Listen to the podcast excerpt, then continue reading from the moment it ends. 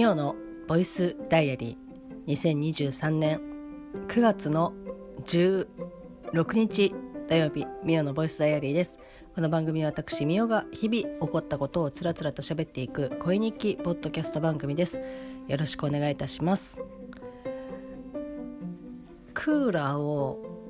かけてるともうガタガタ震えるぐらい今朝は寒いです。なんかこう湿気があるから蒸し暑い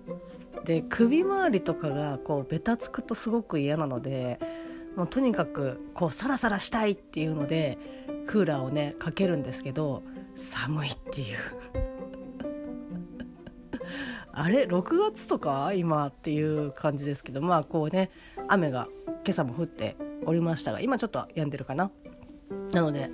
なんかこう微妙な季節というか気候というか気温なのでなんかあどどどうすればいいんだっていう感じになってちょっと鳥肌をさすさすしておりますが皆様どんな朝を迎えているでしょうか、まあ、振り返りでございます。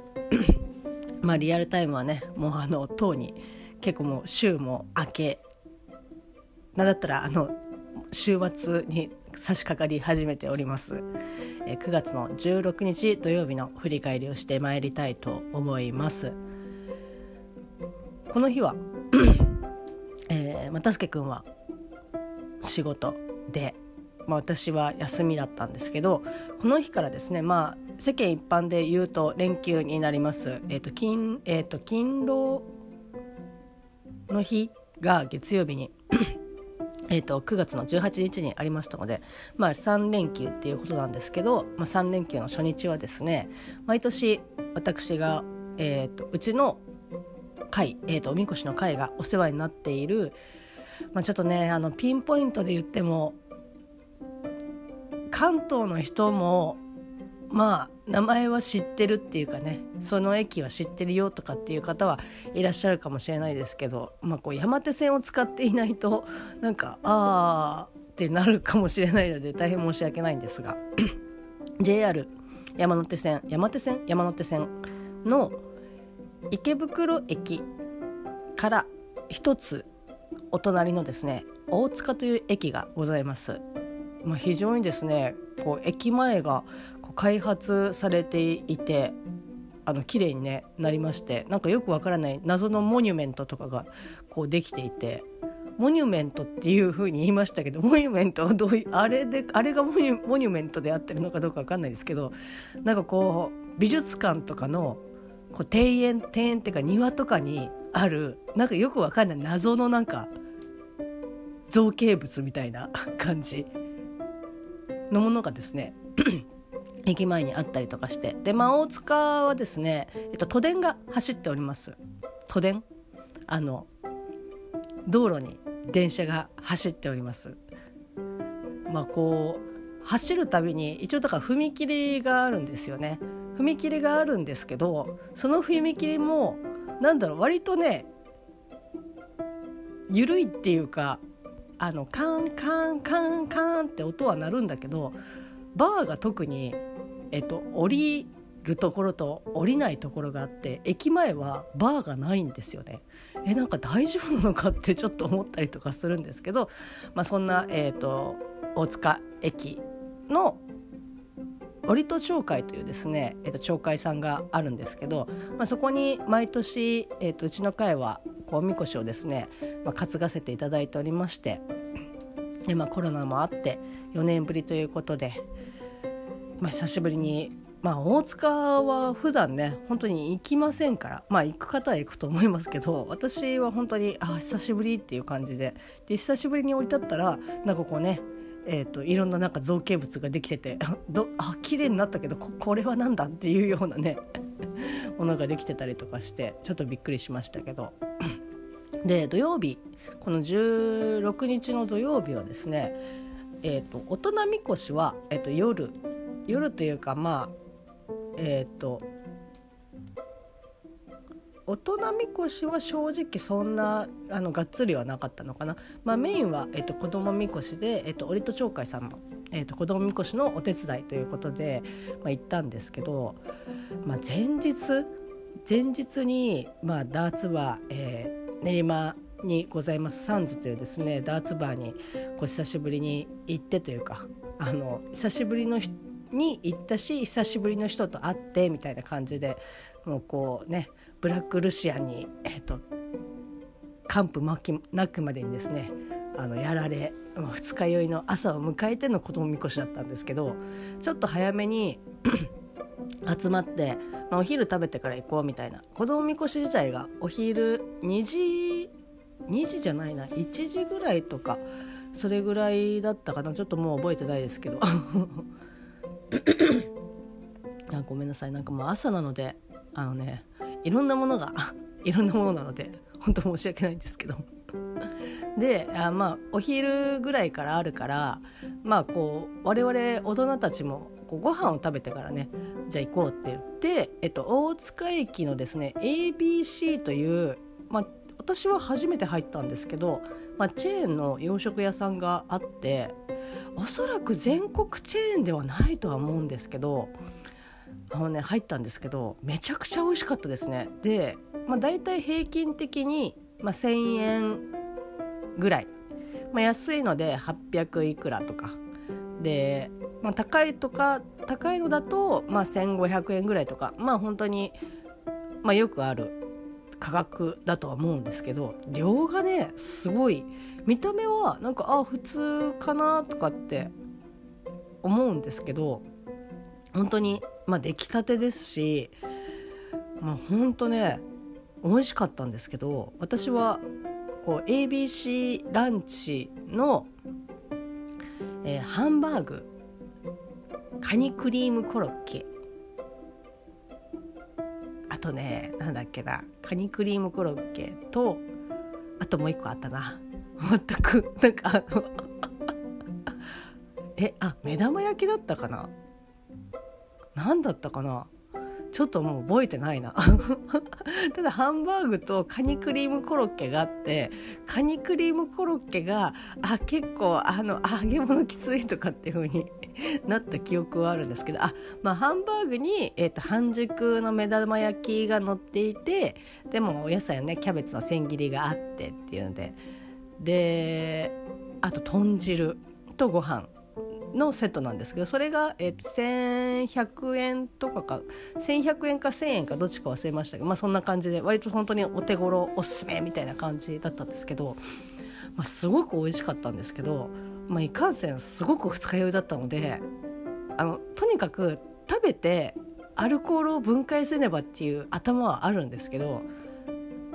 こうお腹も空いてるしねもう下手し下手しあの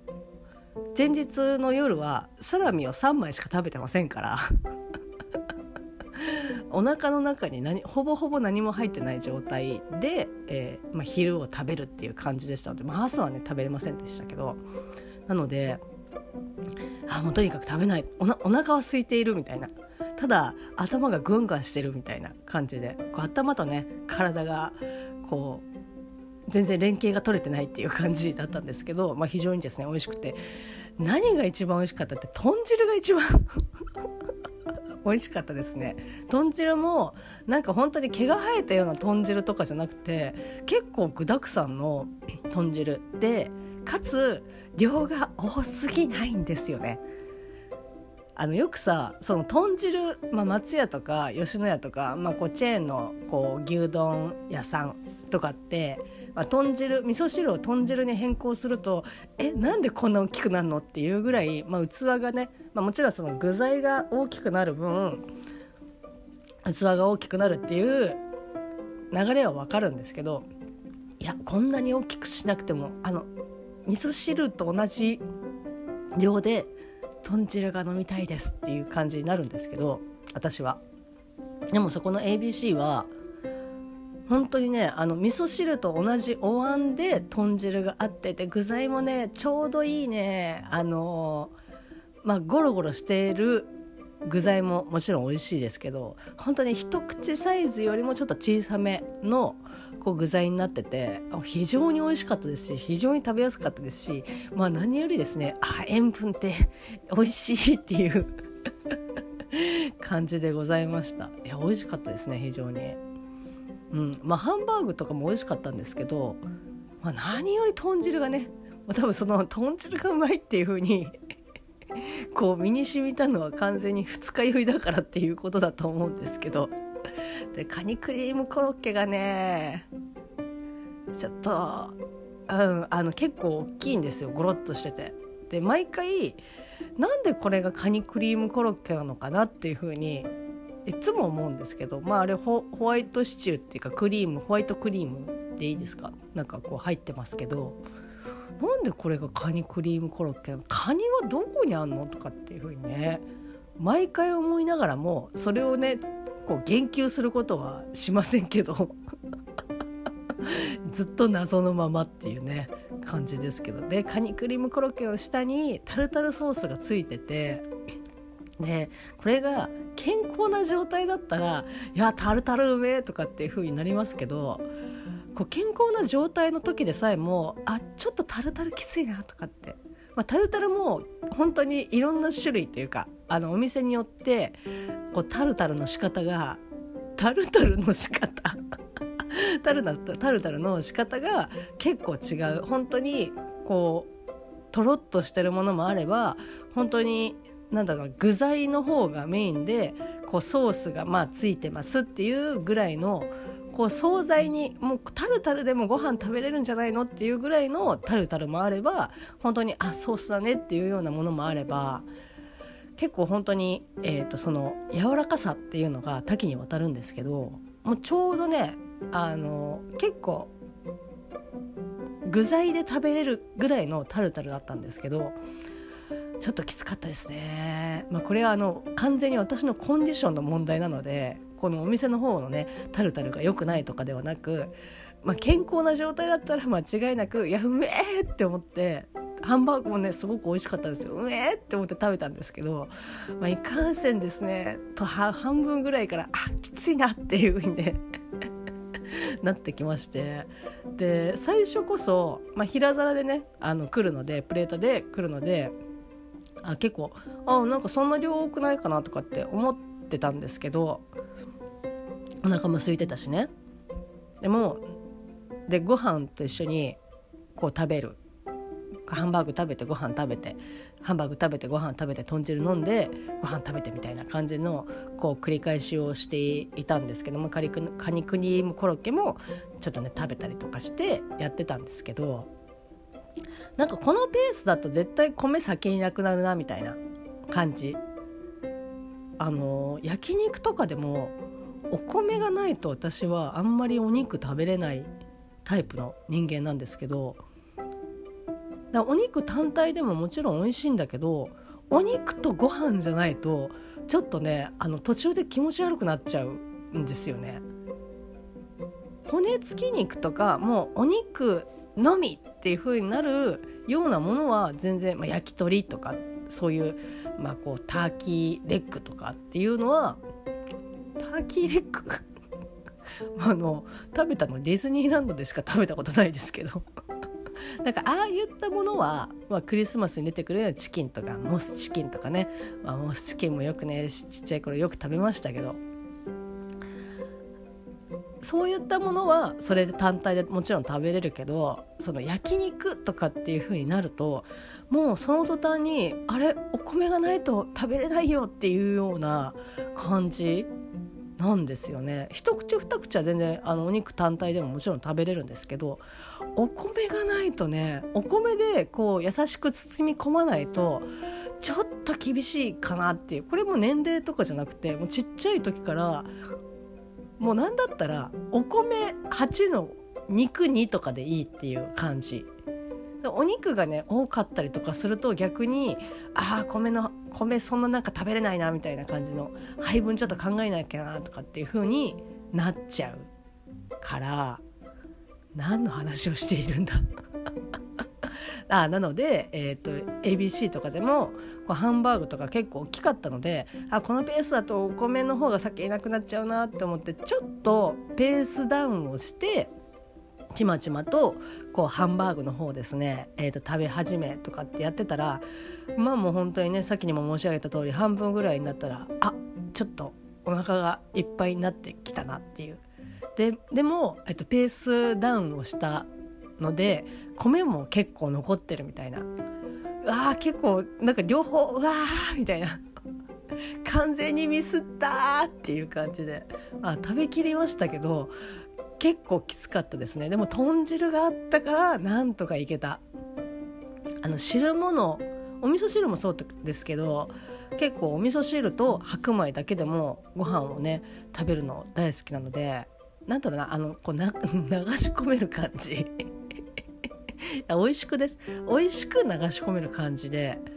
もうねそこに知るものがあるだけで本当にありがとうっていう感じで。あとねキャベツもね本当に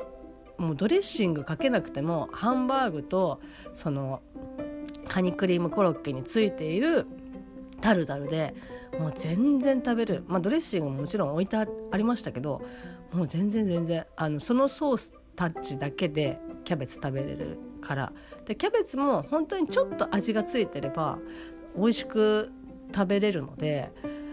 キャベツもありがたかったですね。私の母親は食卓に必ずですね生野菜を置く人なんですけど本当にちょっとでもいいからこう生野菜をっていう本当そんな感じの人なんですよ。なのそういう家庭っていうか家で、えーと、そういう母親のもとで育ってきたので結婚当初とかはやっぱその母親イズムをね引き継がなければっていうあのなんかよくわからない あのプレッシャーに駆られ毎回あの生野菜を出してましたけどもうねあの家も母親の元を離れもうかれこれ、えーまあ、7年近く本助君と過ごしておりますけど、まあ、まだ母親と過ごしていた時間の方が長いですけど、まあ、もうね生野菜なくてもご飯が食べれるようになりました。まあ、なのまあでもそれでもねやっぱ生野菜とか、まあ、漬物とかねお漬物とかあったりとかちょっと箸休めができるようなものがあるとなのね胃がさっぱりするなんかちょっと一回休憩できる感じがいいので、まあ、この ABC のランチもいやマジキャベツの千切りマジありがてえって思いながらね食べました。はいまあ、そんなですねいろんな、あのー、思いを巡らせながらですねなんとかお腹がめっちゃ鳴っている。えー、お昼を食べてですね、まあ、子供みこしのお手伝いさせていただいたんですけど、まあ、4年ぶりということでで子供みこしって、まあ、大人みこしもまあもちろんそうなんですけど、えー、基本子供みこしは本当に出たとこ勝負というか、まあ、集大体これぐらい集まるだろうなっていう、えっと、想定のもと例えばお菓子だったりとか、まあ、あの休憩する時の飲み物だったりとかっていうものの数を、えっと、揃えるんですけど、まあ、4年ぶりということでどのぐらい集まってくれるのかなっていう感じなんですけどえっ、ー、とね私が最後にまあその折戸町会が子供みこしを最後に出した時にも私も参加させてお手伝いさせていただいたんですけどだからあの子供みこしも4年ぶりだったのね。で私が最後に見た子供みこしの時には結構人が多くて。で、まあ、これはあのどの町会っていうか私の地元の、えーと、おみこし子供みこしでも言えることなんですけど町会が重なってると結構やっぱね子供の取り合いというか、まあ、もちろんそのいやあなたどこどこ町会だからうちじゃないよとかっていうことはまあまずない。あの行ったら別にあのチェックもしませんから。あのあじゃあ並んであの出しついあの出し引く人はここついてねとかみこし担ぎたい子はあのこっち来てねとかっていう感じでもうどこの子なんて知らないでもう来たから来た子と一緒に担ぐ出しを引くみたいな感じなのでだからその子供がよりうちの町会にっていう感じで結構ねいろいろ試行錯誤をしてるんですよ各町会さん。なので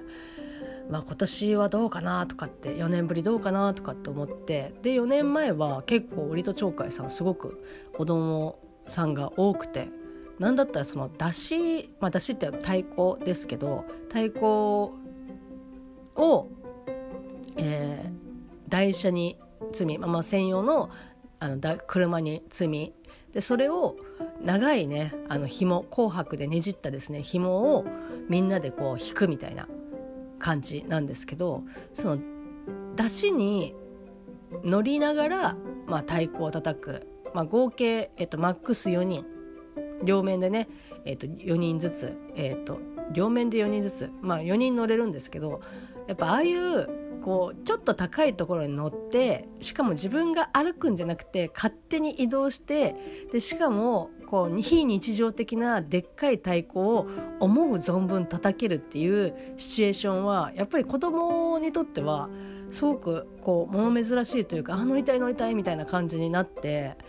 本当ねあのあじゃあ次乗る人はじゃんけんで決めようねみたいな感じでもう殺到するんですよ。で4年前もそんな感じでじゃあ交代交代ねみたいな感じで「あ君君はさっき乗ったね」みたいな感じで。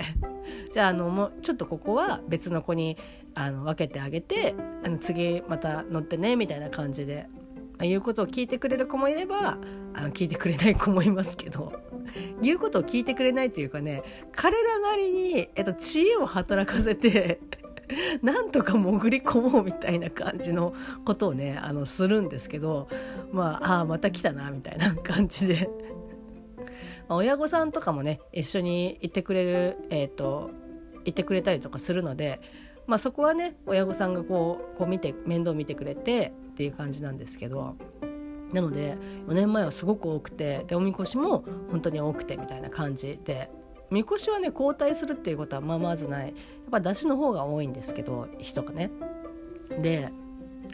で4年ぶりっていうことで、まあ、蓋を開けてみたんですけどまあ正直なところで言うと4年前に比べたら、まあ、圧倒的に人は少なかったです。あの子供が少なかったですね。あの告知とかそういうのは基本的に掲示板でしかやってないのでそうね今年もやりますみたいな感じでこう言うわけでもないのであわあ今年も今年はあるんだっていう感じで来てくれたお子さんとかがまあ、親御さんとかが来てくれたっていう感じなんですけど、まあ、なのなのでトータル的な人数でいうとやっぱり4年前よりは少ないかなっていう感じ。でもこうちょっと考え方を考え変えると4年ぶりなのにこれだけ来てくれたっていう感じ。なので、えっとまあ、無事滞りなく、えっと、子供みこし、えっと、終えることができたんですけどただですねまあ、先にも申し上げた通り、えーと、出汁は人気なんですよね。やっぱ太鼓叩くみたいな。で出汁とみこしっていうとみこしってまあなんとなくまあ子供でも担ぐっていうことはわかる。しそのなんだろうな。あの大きな子供にとって大きなみこしを担ぐっていうことのこう新鮮さはやっぱ出汁には負けるんですよね。なのでみこしはねあの本当にえこの人数でっていうかあのみんなほぼほぼ担いでないけどなんかちょっと棒に担ぎ棒に触ってる程度なんですけどなので人数少ない上に、えっと、ちゃんと担げる子が、まあ、いない。しその子供お子さんとかも本当にちっちゃい子から、まあ、小学生ぐらいの子とかで身長がバラバラなんですよね。なのでまああの大人が補助に入らなかったら、まあ、もうあの担ぎ上げることはできないっていうあのフォーメーションになっておりましてなんだったらあの前と後ろで大人がこう担ぎ棒を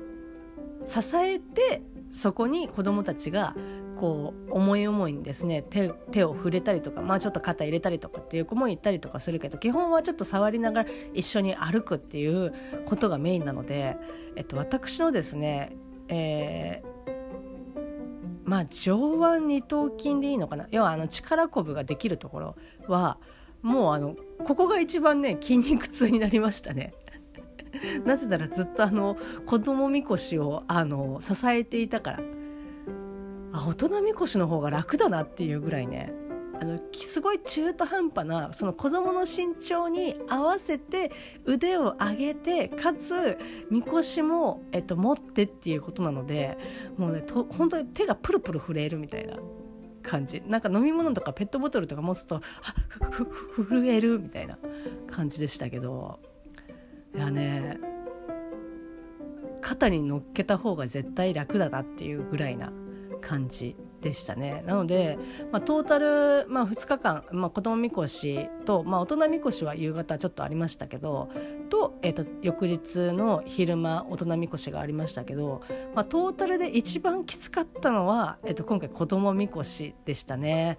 もう本当に正直あの来年ね来年もまああのこのまま順調にいけばあるとは思いますけど来年は出汁の方につきたいなって。